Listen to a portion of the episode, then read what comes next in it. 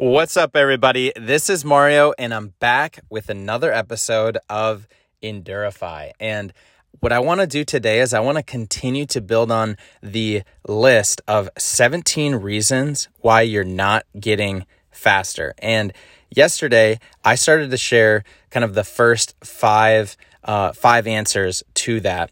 And this is really all about kind of experts weighing in on the small things that you're neglecting that could give you a big boost on race day. And like I've talked about before, it really is those small things that are compounded over time that stack and build up and lead to you having an awesome race and an awesome performance.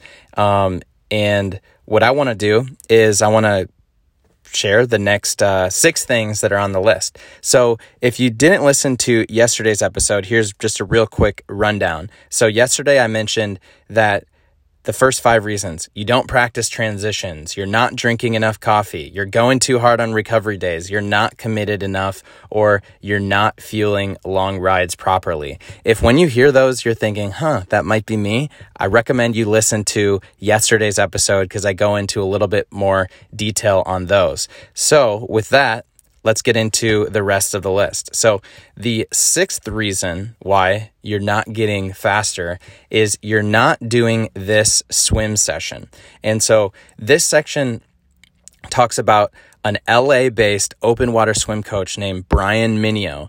And he sees these issues all of the time. And it's triathletes of all levels. They show up to the pool, they put on their uh, MP3 players, and they just go through the motions of completing a swim workout.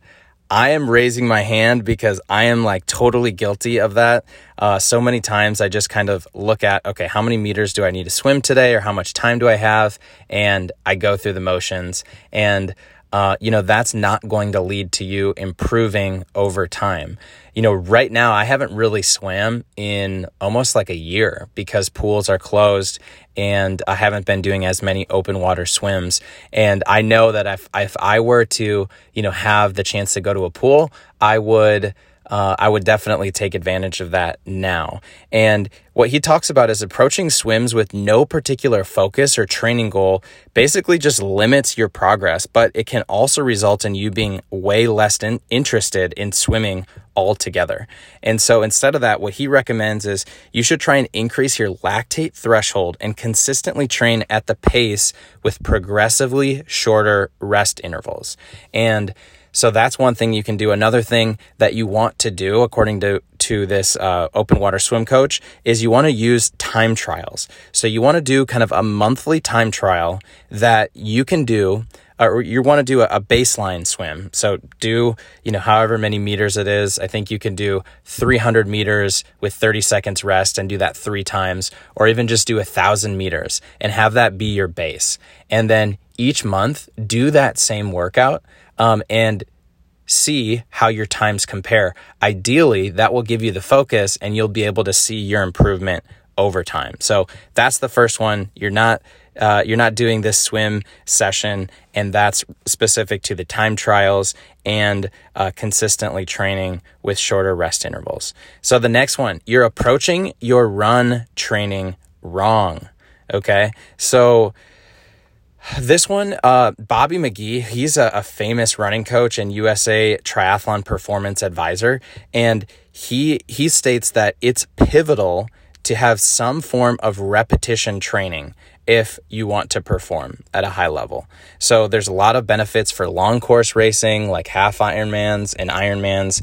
You want to you get to actually increase your functional strength and your power and ease at your race pace. So what he really suggests is incorporating hills into your workouts.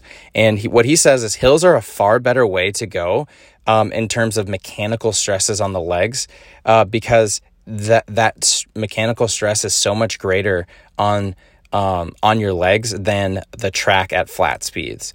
So an elite triathlete can do you know 10 by 200 meters on a track in under 30 seconds, but they can only do a 530 pace in a hill workout. And so the hills provide a greater benefit, quicker recovery, and more safety than just a regular track workout. So if you are a triathlete, you really want to do hill work. Um, this is something that again, I'm probably not the best at, but after reading this, you know, as I get into my training, I'm definitely going to try and incorporate that one. All right, this next one, I'm also guilty of this. I'm like 0 for 3 so far. You are not doing yoga. So, even though you're probably wondering, like, what the heck? I've already got a swim, I've got a bike, I've got to run. Who has time for a fourth activity? Um, yoga and a regular practice of yoga can make you a better triathlete, according to this expert. Things like enhanced flexibility, balance, full body strength, recovery, range of motion, focus. It is a worthy investment of your time. So, you know, for kind of triathletes like you and me in particular, dynamic stretching of kind of athlete friendly yoga really can result or can uh, can fix some of the tightness and imbalance that come from uh, the daily workouts that we have. So definitely want to think about how can you incorporate yoga or just more regular stretching. All right, this next one. Uh, you are not maintaining your bike. You're not maintaining your bike. And this one I'm like super embarrassed to admit. Like I'm horrible with maintaining my bike. Like I tell all of my friends that I don't even know anything about bikes. I just ride them and I just rely on taking my bike into uh, the shop to get maintenance. And every time I bring it in, they're like, whoa, this thing is in rough shape. I'm like, yeah, you know, I just, I don't know a lot about it and I haven't invested the time to learn about it. But you really want to try and maintain your bike and more specifically, in this article, it's talking about your drivetrain because when a chain is not properly cleaned and lubed with kind of some high efficiency lubricant, friction levels increase at the sliding surfaces of each chain link. And this can be a five watt difference, according to these experts, between top performing and poor performing uh, different lubricants. So that's, you know, if you're trying to cut off a few seconds on your time, you definitely want to uh, think about that.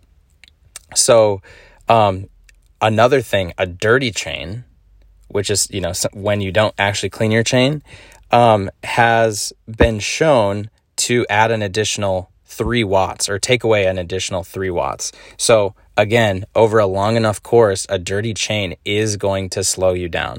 Um, so, you really want to um, clean your bike and lube your chain before every training ride is what uh, this this expert recommends. Um, so that's the ninth reason why you're not getting faster. All right, the tenth one. Here we go. You are cutting corners.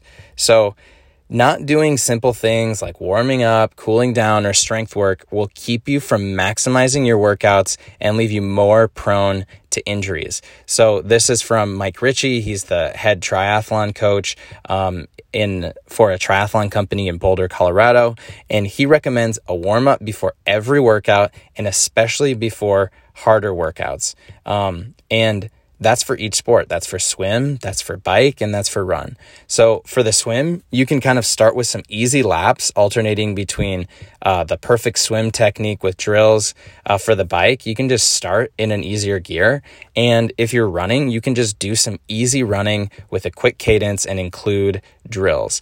And I mean, a lot of reasons or a main reason why people will skip this or whenever I skip like an early uh, a warm up and I just get into it is because of a time crunch. Um, but you really want to just plan ahead and try and give yourself that time for the warm up activity. Um, so that is the main part of that topic. Uh, another one is uh, not neglecting strength work. Uh, you know, when you're working out in three sports, you need to be careful of all of the moving parts. And, you know, you really want to work on your limiters, your mobility, and your strength. And um, you know, you want to try and do that as much as you can in season, but especially out of season. Just try and get some lifts in, maybe once, maybe twice, or if three times a week, if you're able to, with core work and mobility. And uh, just try and incorporate that into your training as much as you can. Again, these are the small things that can make a difference to help you go faster. Uh, so, the last one that I want to talk about today is reason number 11, and that's that you can't turn off the internal chatter. And the, this is the one where I've probably talked the most about it on this podcast. And it's just, you know, triathlon will challenge you physically and mentally like nothing else. And you really kind of push yourself to the edge of your potential to have a breakthrough performance. So when your your lungs and your legs are screaming, you've got to be able to have that positive self-talk. Um, you know, and and uh, Mark Allen, he's an Ironman legend and coach, and um, what he talks about is when those feelings come up, sometimes the best thing to do is silence any internal uh, dialogue. And he believes that in the toughest moments, it, it's almost impossible to find a positive thought. And even if you do tell yourself something positive, you're probably not going to believe it. So, what he says is he finds it much more powerful to practice getting into that quiet place where you really don't have any thought. You're aware and alert and responding to what's going on, but you're not assessing or judging it. Uh, so, you've got to, in his opinion, train your mind to embrace the quiet. So, um, you know, what he talks about is when you're out and you're training and that ch- internal chatter is going on, try and take a breath and let it go. And it's a very simple technique. Um, and five minutes later, if that happens, try it again. So, those are six more reasons why you're not getting faster. Just to recap, uh, you're not doing the swim session with the time trial. Uh, you're approaching your run training wrong. You're not incorporating hills. Uh, you're not doing yoga. You're not maintaining your bike. You're cutting corners and you can't turn off that internal chatter. And I think I already admitted this when I went through this list. I am like not doing great with a lot of these things. But again, these are just small things that you can incorporate over time and they stack. And if you build them consistently, they will lead to a faster performance. So uh, that's where I want to bring it back to you and just, you know, ask yourself with those things that I mentioned today, which of those, you know, do you want to work on? You know, pick one and try and implement it today. Try and implement it this week. Uh, try and implement it in your next workout. So that's what I have for you today. I hope that that served you, and I'll talk to you all later.